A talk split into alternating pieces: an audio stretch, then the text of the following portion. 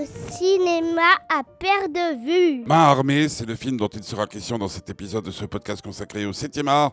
C'est un film de Pierre Jolivet avec euh, en particulier Roche Dizem, qui est un acteur que j'adore depuis toujours parce qu'il s'est montré dans chacun de ses rôles une certaine forme de sobriété qui fait que tous les personnages qu'il incarne sont crédibles. Cette fois, il incarne un Condé, un, flic euh, bien sous tout rapport, qui a une fille incarnée par les Bacté qui... Euh, bah, qui, manque d'expérience. Puis en plus, entre les deux, euh, ça n'a pas été la joie. Ça fait des années qu'ils ne se sont pas vus. Mais il va non seulement essayer de mener son enquête euh, à bon port. Je ne sais pas si on dit ça comme ça, mais enfin, ça me plaît aujourd'hui quand j'enregistre ce podcast. Et puis essayer aussi de protéger sa fille. Dans ce film, il y a aussi un acteur que j'aime beaucoup, qui est un chanteur, qui est un vieux camarade. Euh, je ne sais pas combien d'interviews j'ai pu réaliser avec lui, mais plus que 20. Il s'appelle Marc Lavoine.